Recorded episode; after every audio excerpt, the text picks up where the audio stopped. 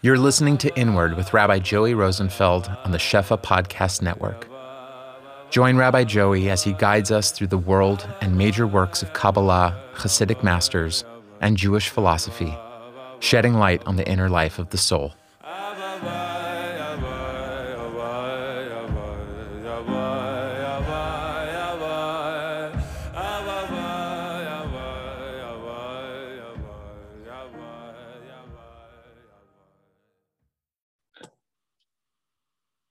Okay, so tonight, Be'ezras Hashem, we're going to be continuing with our series of shiurim on the inner world of trauma. And tonight, what we're going to be speaking about is the relationship between trauma and language, and language and trauma. And the interrelationship really is going to go both ways. On the one hand, trauma is born out of language, and on the other hand, language is born out of trauma. And what we're going to see is an attempt to try and piece together a little bit of what our tzaddikim have taught us with regards to the role that language plays in our encounter with existence as human beings, what it means to be mitmoded with reality, to face reality as specifically linguistic creatures, the amount of writing, the amount of expression and development of ideas in Hasidus, in the words of the Vilna Gaon, the Ramchal, the Rashash, the Zohar Kadosh, Chazal, Halacha, with regards to language and speech and the differentiation between types of speech, are, are profoundly, profoundly well expressed, well developed systems of thought, which we are not going to get anywhere near the, the depth of the matter to tonight. But what we're going to try and talk about is Roshe Prakim, kind of the beginning ideas to give some sort of intimation into our tzaddikim's conception of language and the role that language plays in our development as human beings. First and foremost, what we have to consider and keep in mind is that for Chazal, for our tzaddikim, language speaking is not something that we do. It is the essence of who we do language can be seen as one skill, one gesture of human experience amongst many.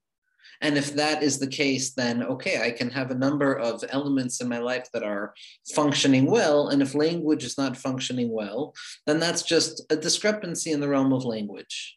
It doesn't affect every other place of a person's life. The second way of looking at things, which is the way that our tzaddikim teach us about language, is that language is not something that we do. Language is the framework through which we do everything.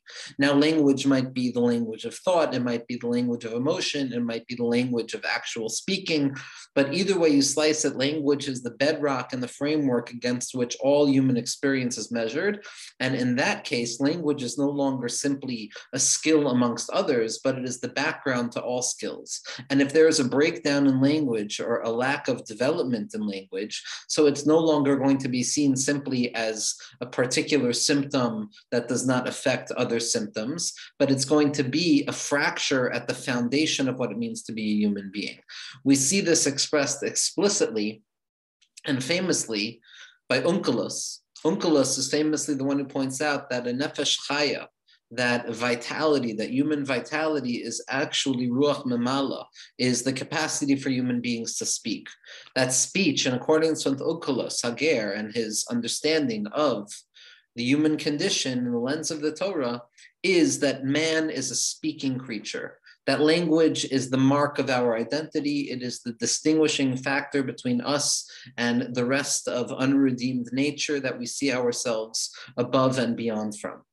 Language is our capacity to identify, to name, to measure, to categorize that which we encounter in this world we experience. Born into, or really thrown into a world of chaos, thrown into a world of objects and different things, a human being can struggle and really drown underneath the particulars and the multiplicity of things and moments and ideas that run through the gamut of our experience. Language is the gift given by HaKadosh Baruch Hu to give us the ability to make order out of the chaos. Adam Harishon is born as a speaking creature, and his first job as a human being was the necessity of naming to identify the objective reality of things and to create subjective titles, subjective gestures, names, categorizations through language that would give me the capacity to now identify those objects. The process of naming, the process of identification is something that settles us in the face of the chaos. Chaos is nameless. Much like anxiety, it is a nameless thing that swells and bustles with its intensity, and it makes no mind of the differentiations and the boundaries that we as human beings so desperately need in order to function. We are vulnerable creatures, we are dependent creatures, and in the face of the swell of the infinite possibilities of all things at any given moment, a human being would drown in the overwhelmingness of it all. So the gift of naming, the capacity for Adam Harishon to name things, was the ability to place things in an organized way. Rabbi Nachman describes in the 64th teaching of Likutei Moharan, which we're going to be making recourse to tonight, that language is actually the edge of all things. By naming something, by identifying the language through which I will encounter that thing, I am giving that thing shape prior to the linguistic categorization of applying words and definitions to that thing, that thing on a certain level feels infinite by naming it, I gain a sort of control over it. Naming is also domesticating the intense power of something. And I walk around with this sense of confidence that my language, my linguistic capacity, the order of things in which I arrange what is real, what is not real, what is reality, what is not reality, I gain a certain power and control over reality the language that we use or the language that Adam Harishon had was a capacity to orient oneself to the overwhelming content of experience and to create healthy functional containers that made room for the content of experience. Very simply, we see this lived out regularly when we watch the weather report. This is something that I think about from time to time. Human beings are overwhelmed by the brute force of nature because the brute force of nature and the uncontrollable force through which Mother Nature reigns her power in this world would be so profoundly anxiety producing for human beings to fathom because all of our building and all of our progress and all of our development would need to be done and perpetuated in the shadow of the possibility that things beyond my control can very quickly tear this asunder a hurricane can arrive, weather events can arrive and destroy all things. So, what human beings tend to do is instead of anticipating the nameless, frightening, powerful brute force of nature, we name it. We give names to the hurricane we apply proper nouns to the hurricane. So instead of being afraid of this existential invisibility of the possibility of things falling apart, we're afraid of George or we're afraid of Tim. It's a domesticated experience of human beings naming things because we're too overwhelmed by the possibility of living in that nameless space of that which we're afraid of. So language is a tool that allows us to minimize the intensity of reality and to begin to rest assuredly in our human categorizations and the orders of things that we place on things. That is one function of language. Another function of language is that it allows us to bridge the gap separating me from another person, me from a group of other people. Language as the great connector, as the connectivity, as the gesher and the kesher, as Rav Hutner would point out, the bridge, the connecting bridge between my howling solitude and the howling solitude of the other, or the birthplace of community and relationship is experienced through language. Language allows me to take the unformed experiences of my inner psychic being, the way I relate to things, to people, to ideas, the way I feel internally. And it is what allows me to take that inner content and express it externally in a thematizable and understandable, intelligible way so that I can be understood by another person. So, language, aside from being the thing that helps human beings develop a sense of individual sustained personality by naming things and measuring things, it is also the birthplace of community. It is also the birthplace of interconnectivity and interinclusion between me and another person. So, language serves a profoundly significant and fundamental role in an individual's life. It is what allows me to gain control over the uncontrollable reality of life. And it is also what helps me move out of my isolation and connect with another person. Now, when there is a trauma, when reality overwhelms the capacity of my mind to make room for it, when the categorizations and the compartments that I have so sturdily worked on in life are overwhelmed by the content, where there's an overflow, because that is what trauma is. Trauma is when there is an excess of content that shatters the container, like we spoke about, the shviras hakelim. We all have kalim, we all have vessels and compartments in which we measure existence, in which we sort our experiences, make room for them, make them intelligible in our personal narrative system. And as long as things don't overwhelm my containment capacity, so everything finds a very neat place in my mind mind, it gets stored in the place that it needs to get stored, and everything is beseder. I'm able to go to sleep well, and I'm able to wake up comfortably.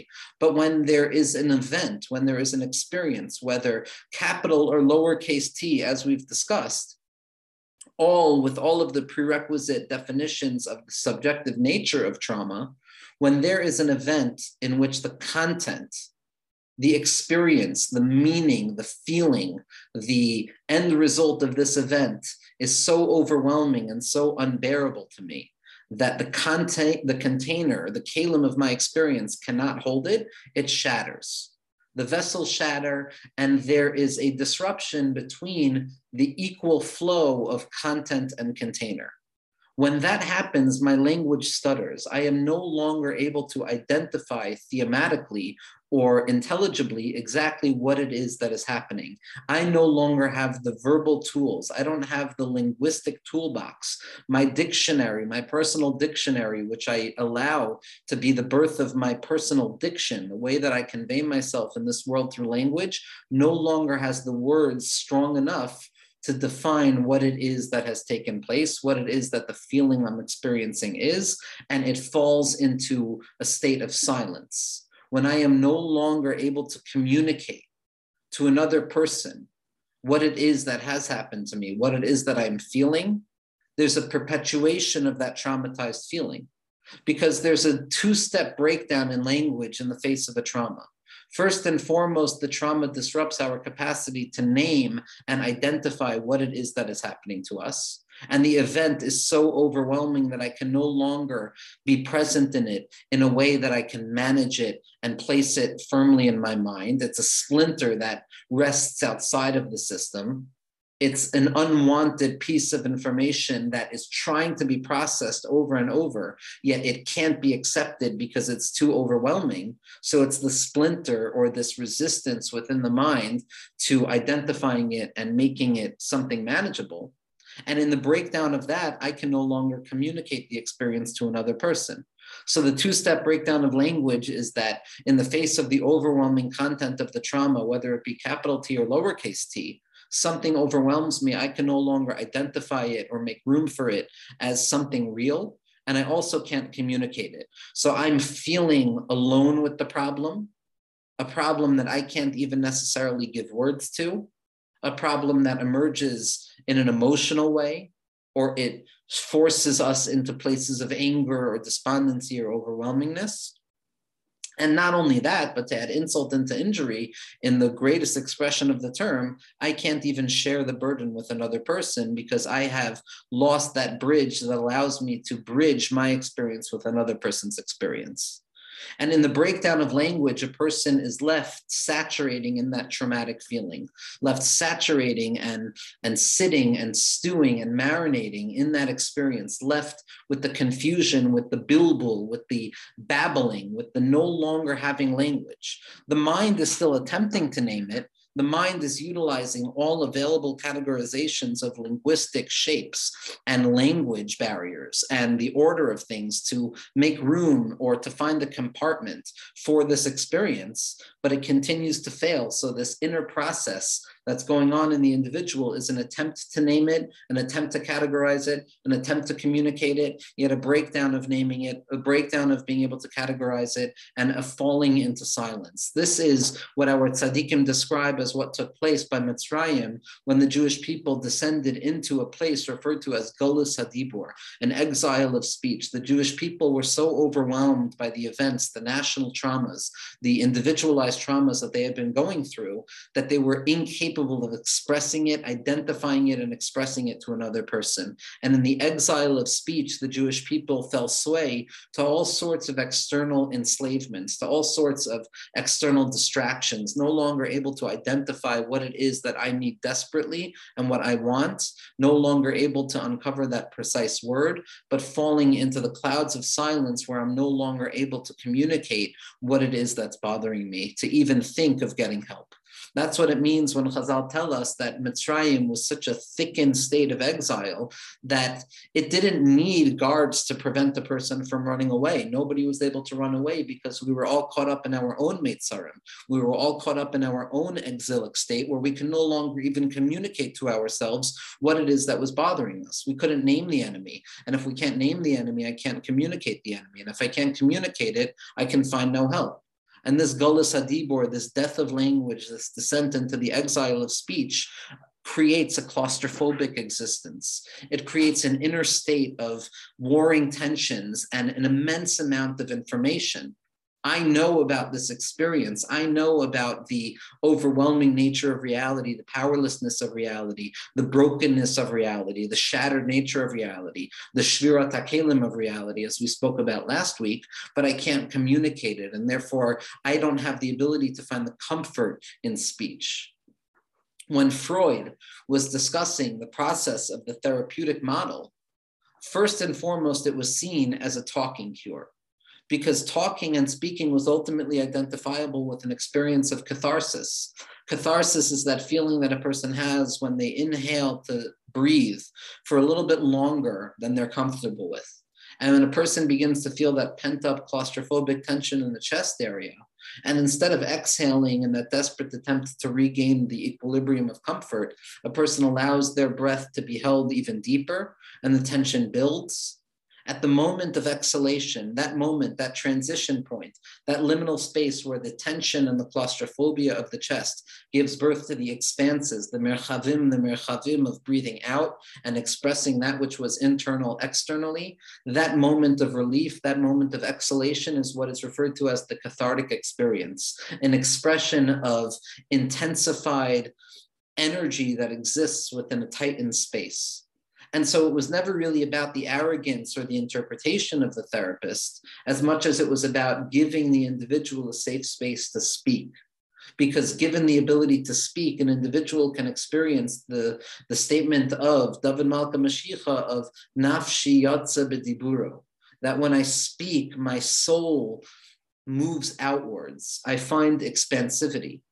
And the opposite is true as well. When I fall into a state of speechlessness, when I fall into a state of mumbling or groaning, then I find myself caught up in the confines and the constraints of my experience. That's when I find myself in dire straits. That's when I find myself in a place of elamus, of meaninglessness, of, of elam, of not being able to express myself, of being mute.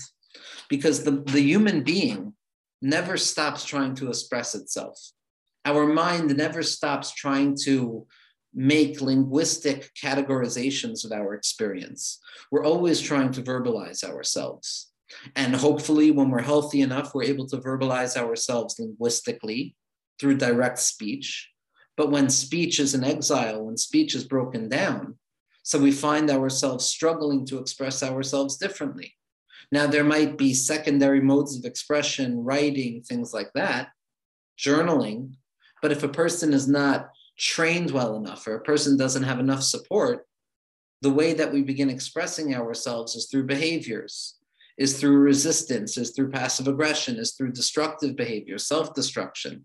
Because when a person feels that their world has closed off and been atomized into this monadic experience of being caught within the self, no longer able to express myself linguistically to another person, I'm going to struggle towards the end of my life with every ounce of my power to find a way to express that tension that's building up in me. And if it's a substance, then it's a substance. And if it's a self destructive behavior, then it's a self destructive behavior. But make no mistake about it, the death of language, the breakdown of language, is the origin of so many of the maladaptive processes that we go through in trying to express ourselves and to find comfort. I had once wanted to say that we know the deep correlation between traumatic experiences and addiction. Now, it happens to be that in the field that I've been working in, when a person came into my room or a person came into my office with an addiction, let's say it was an addiction to the hardest type of substance imaginable. So my first question in the line of Freudian analysis was to put on my archaeologist's hat and to go digging like an archaeologist to find where the body was buried. Because if a person has an X-size substance problem, that means that they have an X-size trauma that gave birth to that substance problem.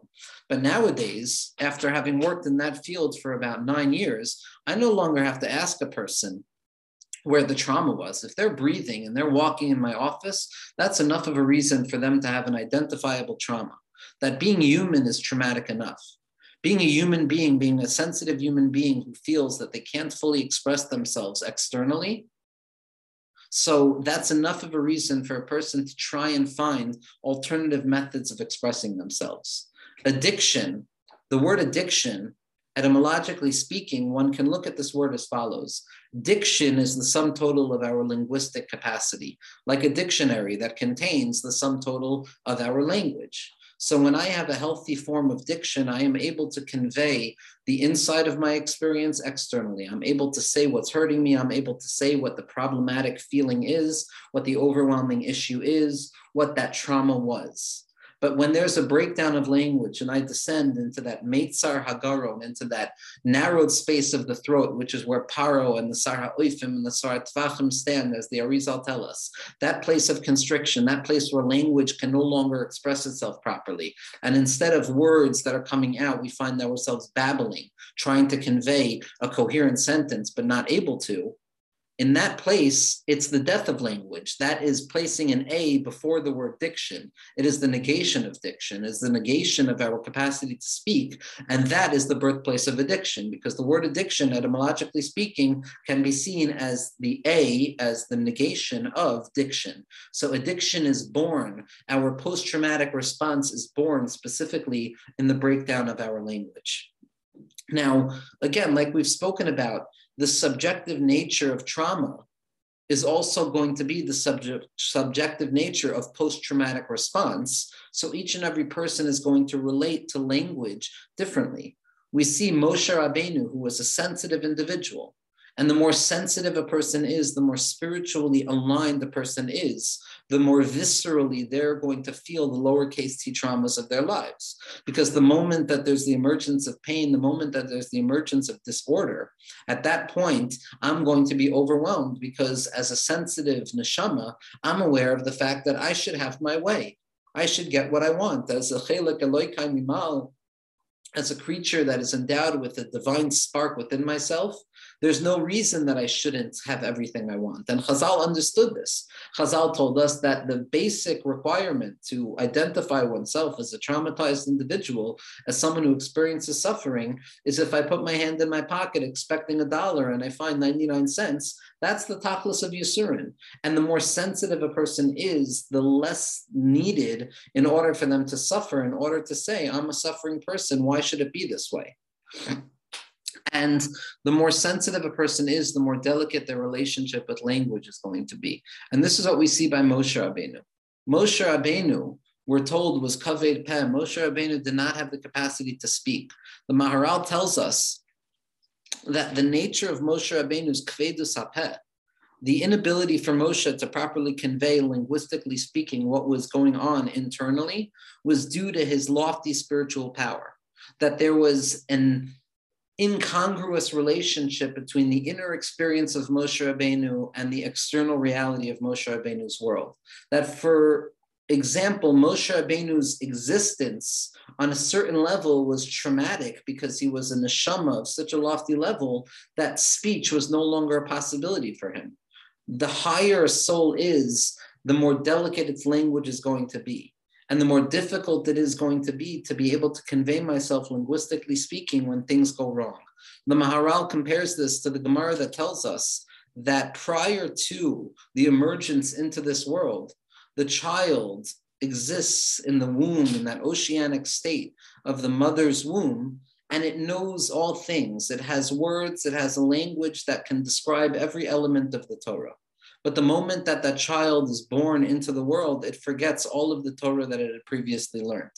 And how does it forget the Torah that it had previously learned? So Chazal tell us that the malach hits the child on the mouth, and that's what causes the forgetfulness. And what the Maharal says, very in line with what he describes with regards to Moshe Rabbeinu's inability to speak, is that being born into this world is traumatic enough for some people. It's the shviras hakelim, it's the shattering that has already always happened. Ah, it's shattering that builds, but nevertheless, it's the shattering that has always happened.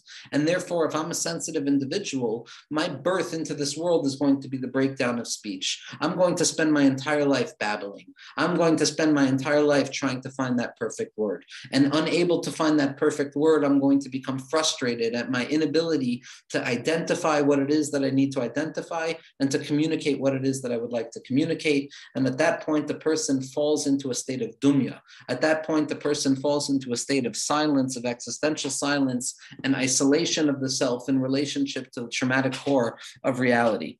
In describing the vacant space and describing the paradoxical, difficult space, that traumatic underpinning of reality, Rabbi Nachman describes what takes place in our relationship with speech. And he says as follows that there are certain times where a person is going to find themselves, and this is in the 64th teaching of Likutei Moharan.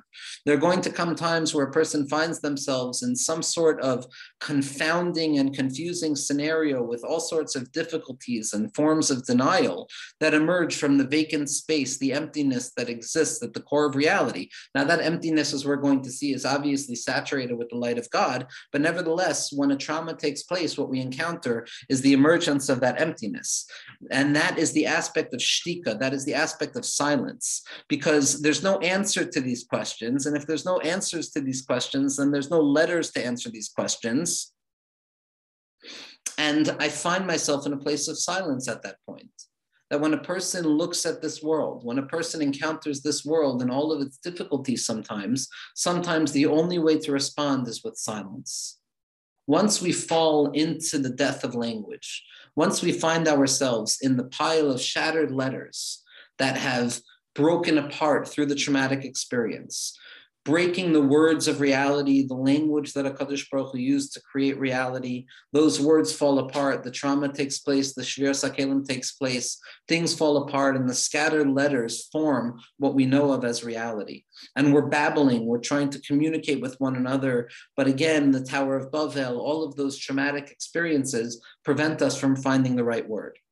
And instead of fighting the breakdown of language, instead of attacking the breakdown of language and trying to speak and mumbling and stuttering and being game and trying to say the same thing over and over without being able to find the proper tools of expression, Chazal give us a hint as to how to fall into the death of language and to find redemption of language as well. Because when we fall into that pit of that halal hapanui, what we encounter there is shtika, what we encounter is silence. And at the beginning, it's an existential silence. It's a silence of, I'm trying so desperately to say something, but I have nothing to say. I'm screaming and I'm not being heard. I'm talking without speaking. Uh, no one is understanding me. I can't even understand myself, and all of the confounding and confusing experiences of what it means to be a post traumatized individual. Chazal teach us that instead of fighting that, allow yourself to sit in the silence Allow yourself to sit in that place where you no longer have language to answer things. Because when a person falls into that place beyond language, when a person falls into that place of the shattered letters of our expression, where we're no longer able to convey things the way we want to, the Sefer Yetzirah describes letters as avanim and words as batim. Language is to live in a sturdy home. But when that home gets destroyed and when it breaks apart and shatters into a million pieces, instead of trying to babble and to speak and to fill the world with our milui and to fill the world with our language, even though our language is not hitting the mark, what Chazal, in line with what Rabbi Nachman is teaching us right now in the names of Chazal, is the ability to sit with silence. Because yes, silence is the death of language, but silence is also the birthplace of the redemption of language.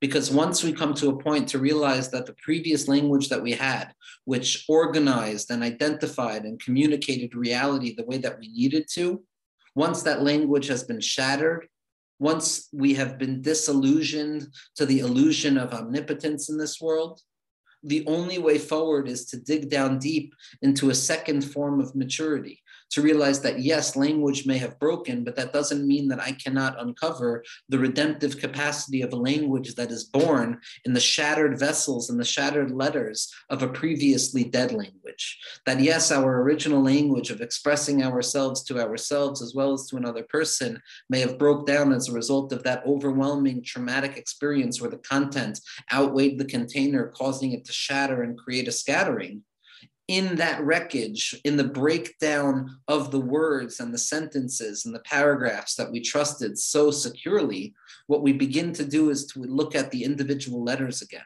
We begin to pick up the small pieces of what it means to speak, and we begin to respect our language again. And the birthplace of that respect for the second form of language, that post traumatic language that we need to cultivate for ourselves to give vessels to our experience, is going to be silence that shtika, to sit with it, to not try and linguistically identify it, to sit with a friend, to sit with someone even when we can't convey what we want to convey, to sit in that dumya, to sit in that silence. And in the beginning, that silence feels painful. That silence is a post-traumatic response, like we see by Aharon HaKohen, that after Nadav and Avihu die tragically and suddenly, it's Vayidom Aharon, and Aharon dies in the sense of language. Aaron becomes an inanimate object, the doimim that can't speak, that post-traumatic silence. But we also find that David Melech encounters that same type of silence, but transforms that silence of Vayidom Aharon into Lecha Dumya. That silence is praise to you, HaKadosh Baruch Hu. That when I'm silent with you in my heart, when I'm silent with the grand orientation of reality, which is my relationship with HaKadosh Baruch Hu at the core of my existence, at the core of my experience, at that point, I have the capacity of uncovering the presence of HaKadosh Baruch Hu in the silence itself. We find by the Tanaim that when they were confronted with questions, it says, Shatak Rav, Rav was silent. And the tzaddikim of Chabad, the Middle Rebbe points out that don't think for a second that that shtika was not having anything to speak. It was having too much to say, but willing to be silent with it, willing to sit with that reality. Rabbi Nachman explains as follows. He says that when a person finds themselves in those vacant spaces where language no longer works, where content of reality overwhelms the container of the self, Ein sham shum dibor. There's no language there. Va'afilu seichel below osios. There's not even the ability to think without letters. Al kein hamavuchos haba'im misham hu shtika.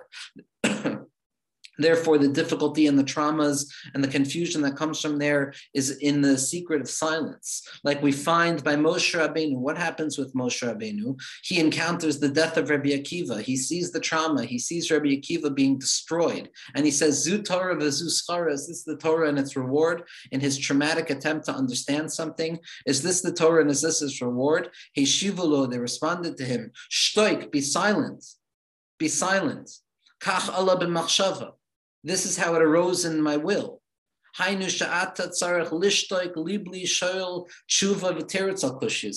The way through this problem is through your silence itself.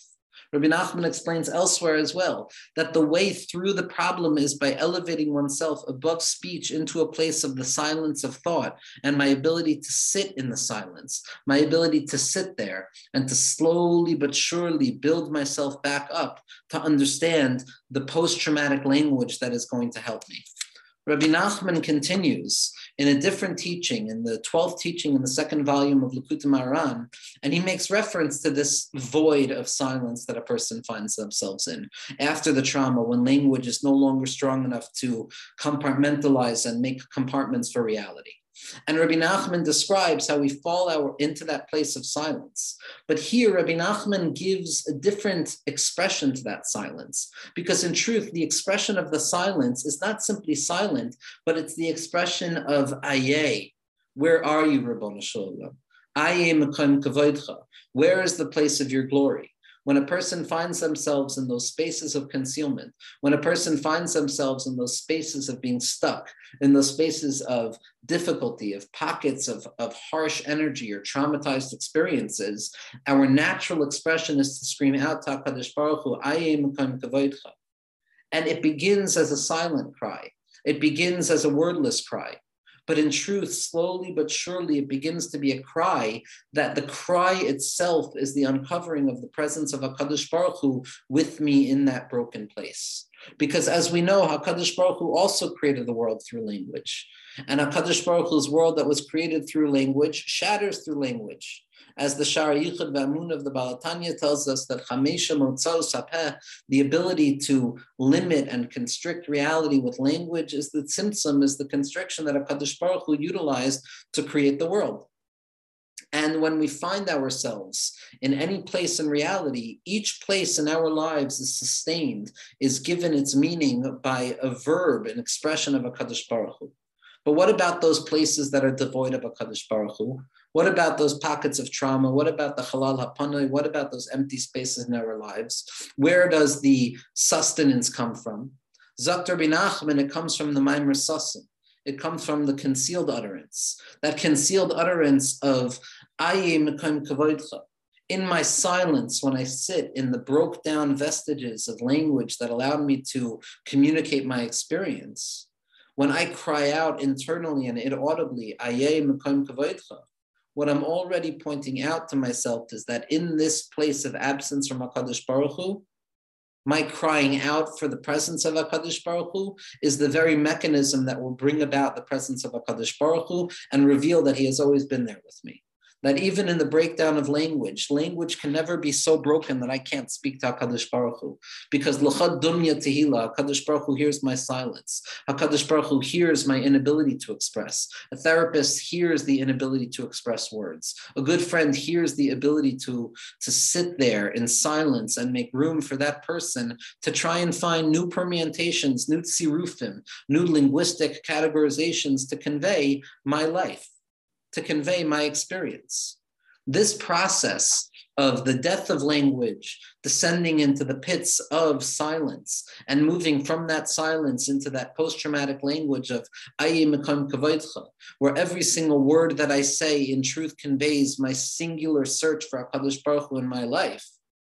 The Baal Shem Tov HaKadosh in 28th teaching in Keser Shem Tov explains this based on the statement that we have in the Maisa of the Merkava of Yecheskel, which we're going to lay in on Shavuos, as Chashmal. Chashmal, which is a luminescent light that hovers around experience, giving shape and meaning to experience, is made up of two words. Chashmal, chash means silence, and mal means language. Chash, again, itim chashot, times for silence, and itim malalot, and times for speaking. But the Baal Shem Tov HaKadosh explains as follows, that in truth, this two-part word is three stages. There's chash, there's the initial descent into silence, the loss of language, the sounds of silence where I no longer have language to convey to myself what it is that I'm trying to convey, no longer capable of communicating across the, the stuckness in myself, across the vistas to another individual.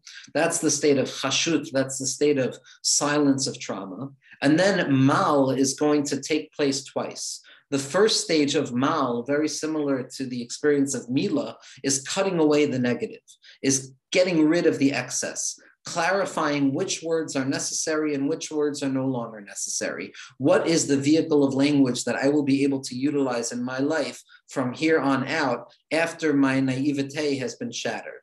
So there's the moments of silence, then there's the cutting away of the excessive language, no longer trying to say the exact word because I know there's no word that can possibly be strong enough to convey what it is I'm trying to convey about my inner experience. And once I cut away the excess and get rid of the of the insignificant, inessential language, then I come to the second stage of mal, which is speaking. Then I can open my mouth again.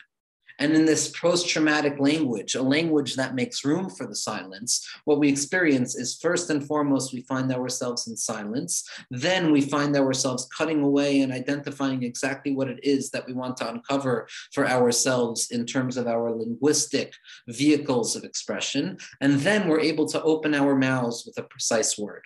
And that precise word, that precision of language, and that humility of language is the post traumatic language that builds us back up again, that allows us to see the shattered piles of letters and to reorient them and make tsirufim chadashim and to put the pieces back together after the fall and to rebuild those kelim and to put those letters back together into words and those words into sentences and those sentences into paragraphs and those paragraphs into songs and expression as Rav Kook describes of rebuilding language out of the very shattering of language itself, of taking the breakdown of language to give birth to a new form of language, a language that makes room for trauma, a language, as Rav Hutner describes in his Ma'amarim on Pesach, that is no longer arrogant in its thought of saying the exact word. It comes to the existence of the fact that I can't say the exact word.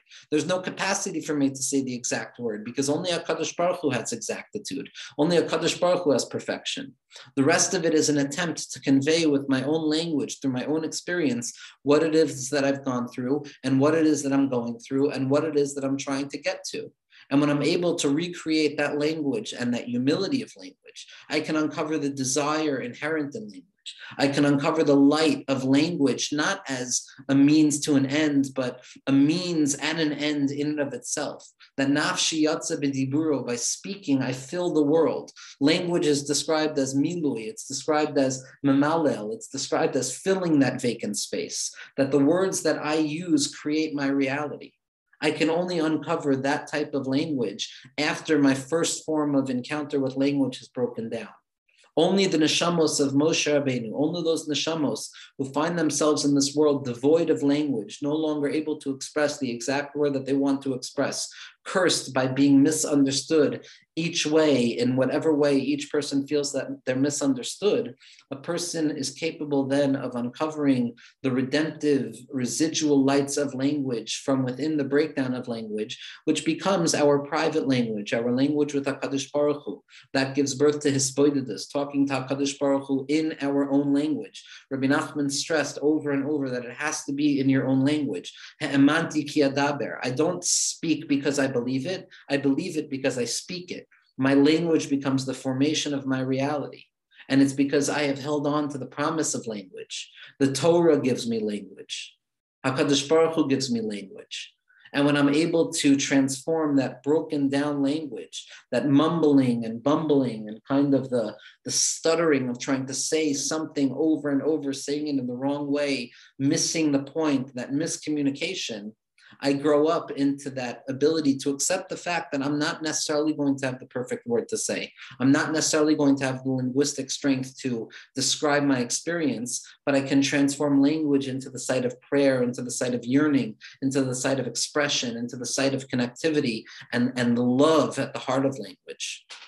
In the tale of the seven beggars, the 13th tale of, of Sipori Maisios, the third beggar that visits the lost children after their trauma, after the breakdown in the forest, is the beggar who stutters, the beggar who cannot speak properly. First, there was the blind beggar, then there was the deaf beggar, then there was the stuttering beggar with Kvedus Hapeh, who was no longer able to speak properly, just like Moshe Rabbeinu.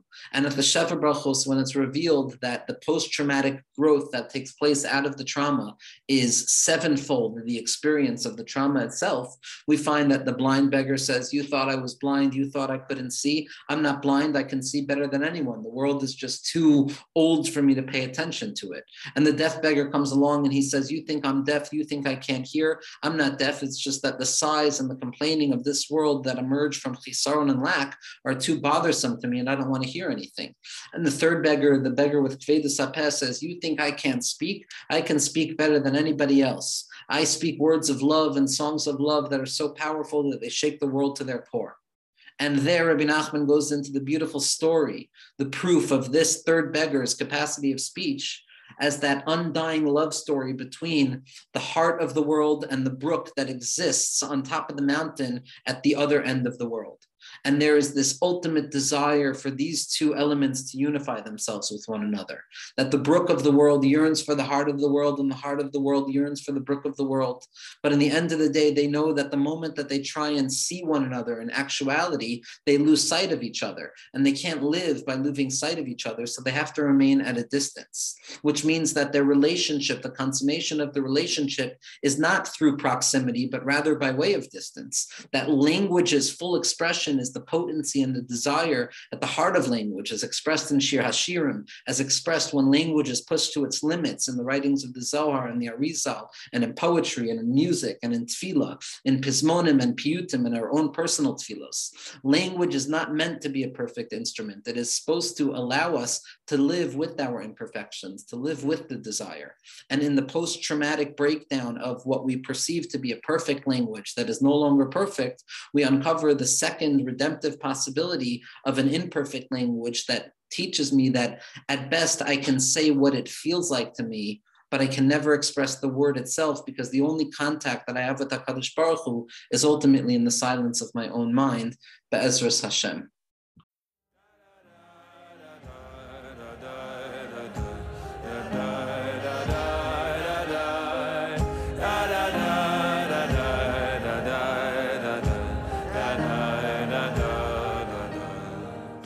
This podcast is supported in part from a grant from the Hadar Institute.